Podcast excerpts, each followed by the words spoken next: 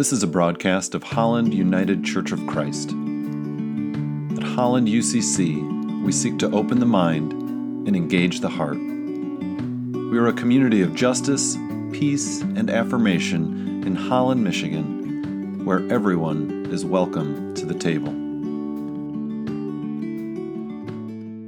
Words of Integration and Guidance by Mark Nepo. There's a deep and humbling lesson in the way of birds. Their wings grow and stretch and span patches of air.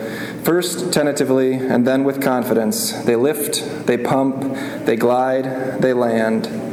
It seems for birds, it is the act of flying that is the goal. Indeed, birds learn how to fly, never knowing where flight will take them. There is the sense that being aloft is their true destination. Unlike birds, we confuse our time on earth again and again with obsessions of where we are going, often to the point that we frustrate and stall our human ability to fly. We frequently tame and hush our need to love, to learn, to know the truth of spirit, until we can be assured that our efforts will take us somewhere. All these conditions and hesitations and yes buts and what ifs turn the human journey upside down, never letting the heart, wing that it is, truly unfold. Just how often do we cripple ourselves by not letting love, with all its risks, teach us how to fly? How many times do our hearts stall because we don't let the wingspan of our passion open us fully into our gifts? How frequently do we search for a song of guidance that can only come from inside us? We, like the birds, are meant to fly and to sing. That's all. And all our plans and schemes are twigs of nest that, once outgrown, we leave. A reading of Scripture from Genesis 11 1 through 9. Now the whole earth had one language and the same words. And as they migrated from the east, they came upon a plain in the land of Shinar and settled there. And they said to one another, Come, let us make bricks and burn them thoroughly. And they had brick for stone and bitumen for mortar. Then they said, Come, let us build our, ourselves a city and a tower with its top in the heavens, and let us make a name for ourselves.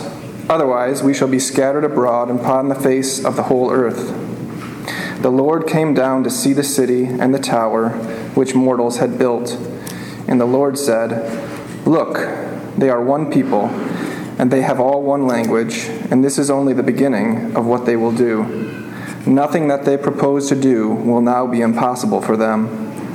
Come, let us go down and co- confuse their language there, so that they will not understand one another's speech. So the Lord scattered them abroad from there over the face of all the earth, and they left off building the city. Therefore it was called Babel, because there the Lord confused the language of all the earth, and from there the Lord scattered them abroad over the face of all the earth. Hear what the Spirit is saying to the church. Thanks be to God. The Holy Scripture according to Acts 2 1 to 21. When the day of Pentecost had come, they were all together in one place.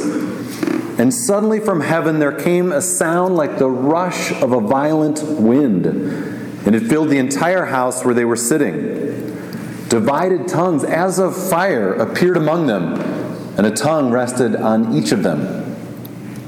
All of them were filled with the Holy Spirit and began to speak in other languages as the Spirit gave them ability. Now there were devout Jews from every nation under heaven living in Jerusalem. And at this sound, the crowd gathered and was bewildered because each one heard them speaking in the native language of each. Amazed and astonished, they asked, Are not all these who are speaking Galileans? And how is it that we hear, each of us, in our own native language? Parthians, Medes, Elamites, and residents of Mesopotamia, Judea and Cappadocia, Pontus and Asia, Phrygia and Pamphylia, Egypt and the parts of Libya belonging to Cyrene, and visitors from Rome, both Jews and proselytes, Cretans and Arabs. It's a long list. In our own languages, we hear them speaking about God's deeds of power. All were amazed and perplexed, saying to one another, What does this mean? But others sneered and said, They are filled with new wine. But Peter, standing with the eleven, raised his voice and addressed them. Men, and we assume he includes women, men and women of Judea and all who live in Jerusalem, let this be known to you and listen to what I say. Indeed, these folks are not drunk as you suppose, for it is only nine o'clock in the morning. No, this is what was spoken through the prophet Joel. In the last days it will be, God declares, that I will pour out my spirit upon all flesh upon your sons and your daughters who will prophesy, and your young men who shall see visions, and your old men who shall dream dreams, even upon my slaves, both men and women. In those days I will pour out my spirit, and they shall prophesy. And I will show portents in the heavens above, and signs on the earth below blood and fire and smoky mist. The sun shall be turned to darkness and the moon to blood before the coming of the Lord's great and glorious day. Then everyone who calls on the name of the Lord shall be saved. For the word of God in Scripture, for the word of God among us, for the word of God within us. Thanks be to God.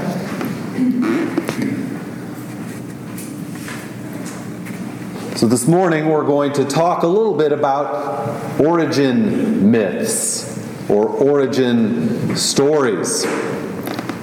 Origin myths are sort of a technical term, I guess you could say, for stories that describe how some reality, some new reality, came into existence. How did this thing come about? Well, it all started when and you could fill in the blanks. And there are many things that have origin stories or origin myths, including our own nation. It all started when, in 1492, Columbus sailed the ocean blue. It all started when the Mayflower landed at Plymouth Rock. It all started when Lewis and Clark headed westward. It all started when we signed the Declaration of Independence. It all started when our flag was still there. You might say, well, was Columbus really a part of our national lore? Maybe those other things would fit. But yet, uh, I came across this. The Latin poetic name for the United States through the 19th century was Columbia. Did you know that? I didn't know that. But maybe then it's not surprising that our national capital is what? The District of Columbia named in honor of Columbus. And institutions like Columbia University still bear that name. And our original national anthem was Hail Columbia. Hail Columbia. In fact, they still play that when the vice president makes an appearance in public. I didn't know that either. Kind of interesting. And uh, just a fun fact for today. And Columbus Day is a federal holiday despite the fact that Columbus himself never set foot on any square inch or any territory that was ever claimed by the United States. But it's all part of our origin story, our origin myth. And these things are further told. You know, uh, the idea of our country sort of spreading westward is preserved in stories and narratives about pioneers and settlers. And so, as that was happening, there were songs about life on the home on the range, life out on the prairie. There were narratives, novels, magazine stories, and now, of course, television shows, and even beloved television shows that many of us were raised on, like Little House on the Prairie, right? Meant to sort of idealize and even heroize these folks who grew up expanding westward, grew up as pioneers, settlers heading westward. In fact, my, my kids enjoy watching Little House on the Prairie, and sometimes they'll watch uh, on the way to school in the car. They can't get from Holland to Zeeland without watching a video. Maybe we need a family intervention. No. But there was an episode that I was overhearing because I can't see it because I'm driving. Uh, and I think it was one of the last episodes of the entire series. And some man comes to town and says he has claim to all of Walnut Grove. And he had all the land of Walnut Grove. And in fact, he says he has the power of the U.S. government to enforce his possession of the land. And somebody, I think it was Nels Oleson, says, We've been building this place up our whole lives. We're not going to stand here and let it be stolen.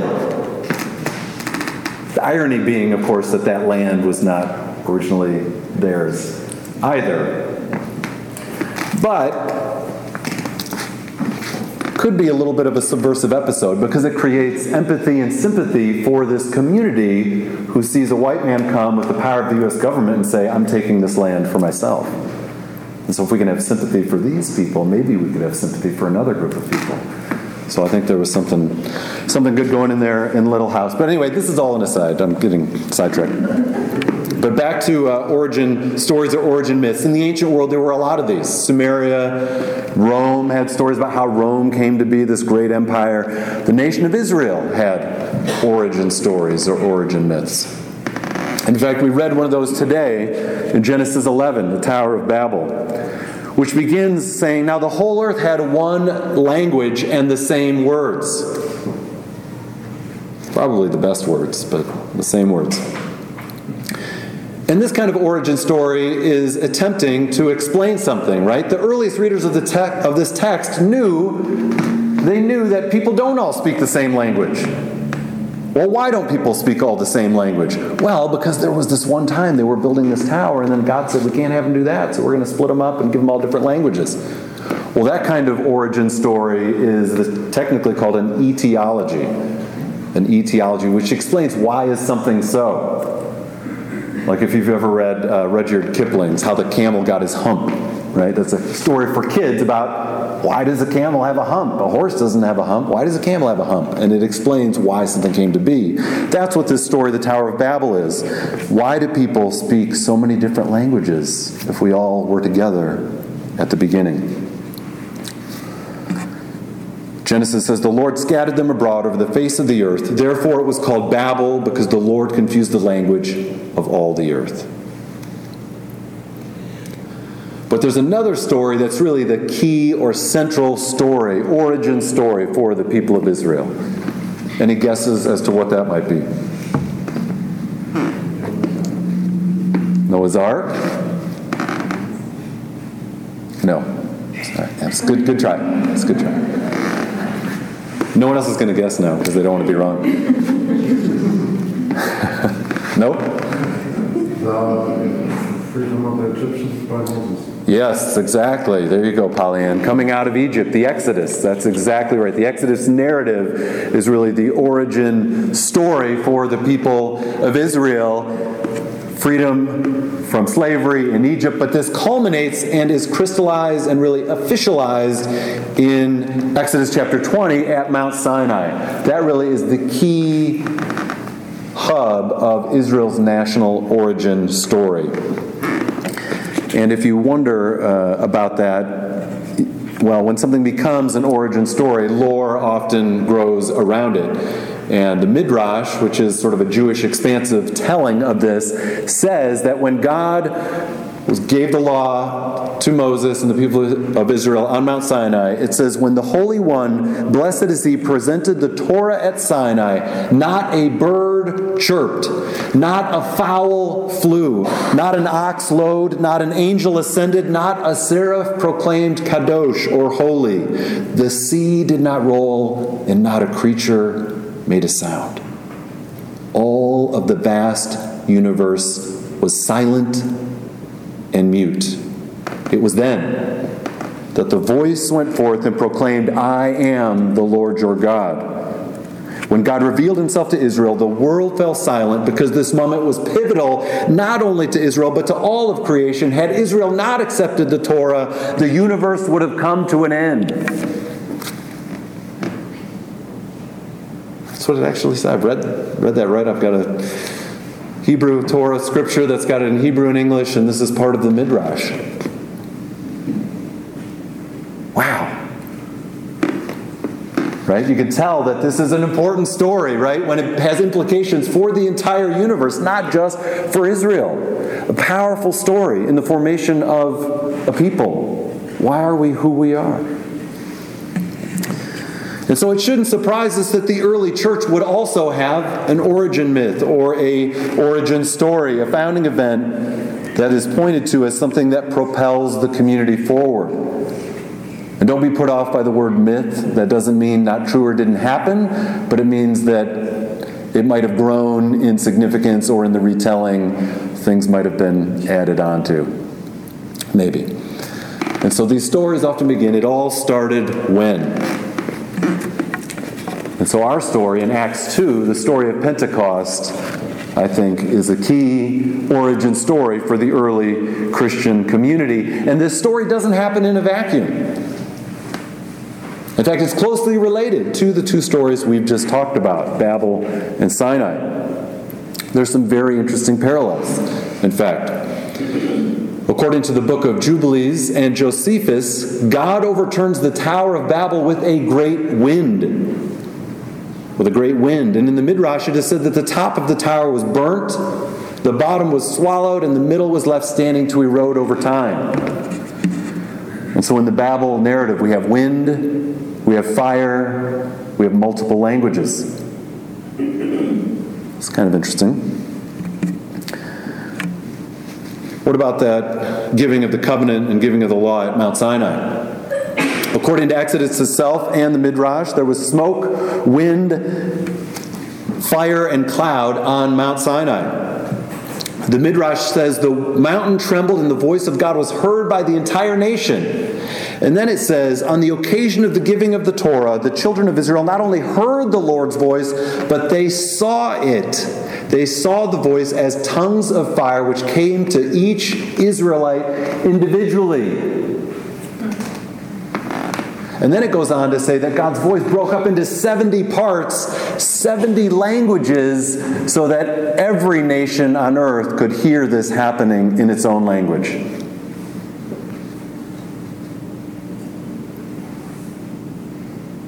Pretty interesting. Pretty interesting. And the rabbit hole goes even deeper when we realize that the Jewish festival, which commemorates the giving of the law on Mount Sinai, was called the Feast of Weeks Feast of Weeks, because it happened seven weeks after Passover. The Hebrew term for that is Shavuot, or in Greek, it's called what? Pentecost, which means 50. Seven weeks is about 50 days, 49 days.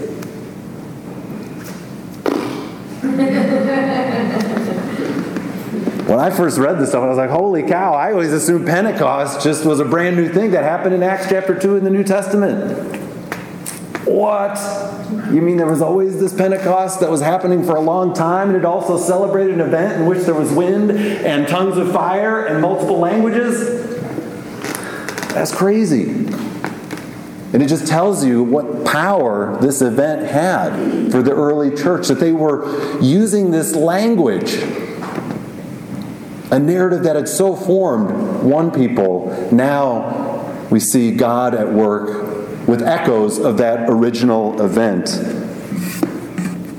A powerful founding narrative for this new community.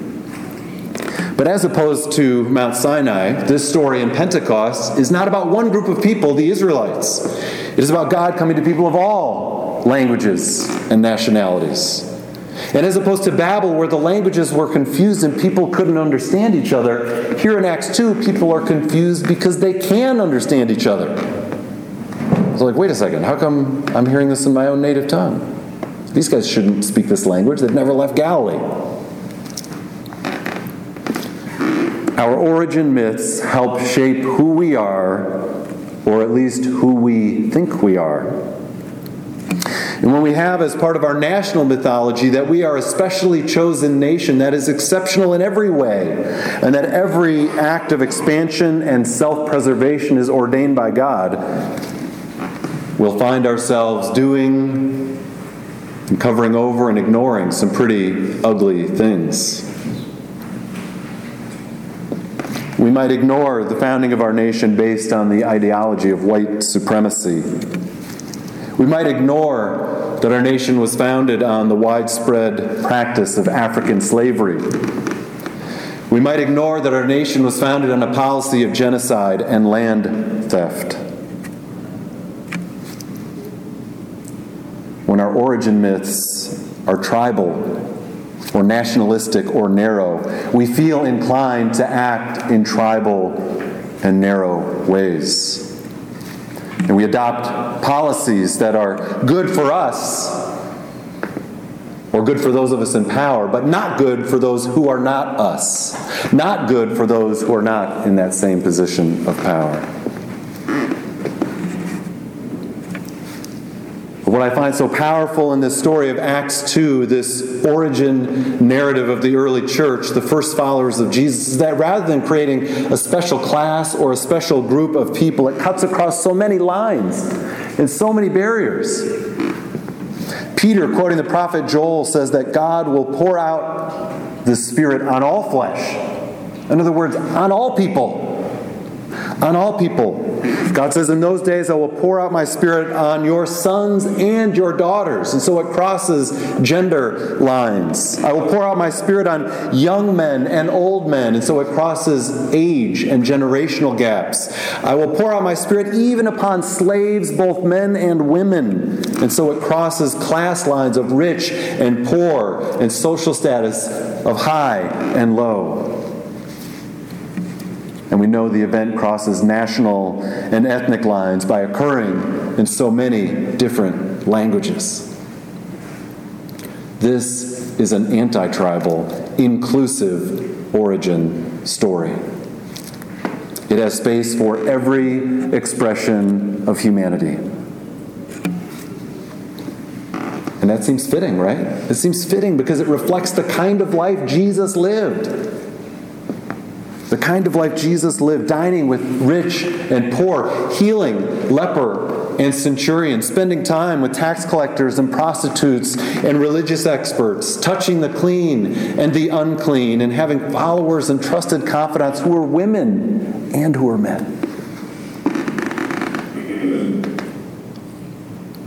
One of you posted something from Richard Rohr recently that said, Jesus didn't exclude anyone except perhaps those who were apt to exclude others.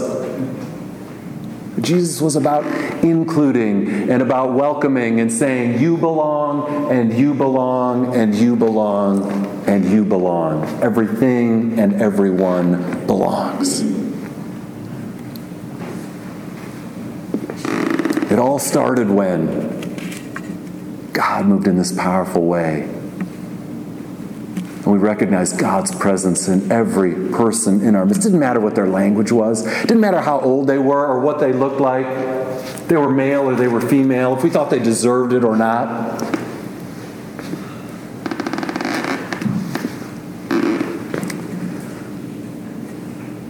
I think this is the kind of story the church needs to hear again today that God can be found in everyone, every single person, that everyone gives us a different glimpse of how to be human, a glimpse that can enrich the whole. No one should be kept from participation or leadership in the church because they are a woman, or they are gay, or they are transgendered, or they are too young, or they are too poor. Pentecost is about the reversal of Babel. It's about how the life of Jesus and the continuation of his presence through the Spirit broke through that fragmentation of humanity. And that the early church, in following the example of Jesus, broke down the barriers that humanity had constructed and began to create a new humanity. It's a story we need to hear again and again and again. So let's keep telling it. And even better, let's keep living it. Amen. And namaste. Um, I have a song I'm going to share with you about uh, the Holy Spirit. So, um, kind of uh, the way that I've always made sense of it a little bit, it's been comforting to me, is just like that it's so mysterious and we don't understand it and it's this haunting, mysterious thing. So I think of it as a ghost. And so, or like, that there's something inside of us doing things and making things right that are wrong and then doing good things inside of us. Um, so, yeah, so that's what the song's about. So, uh, In the hollow of my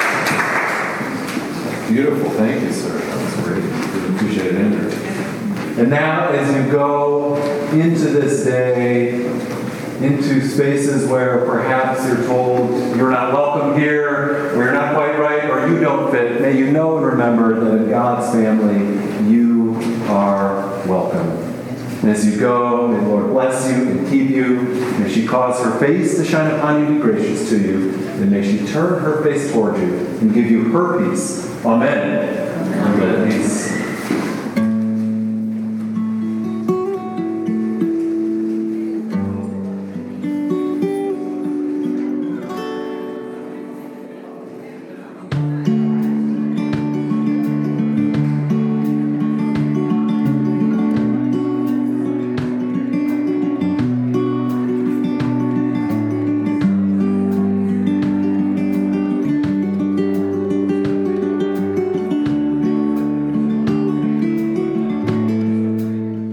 Invited to join us for worship on Sunday mornings at 10 a.m. at the Holland Area Arts Council in downtown Holland.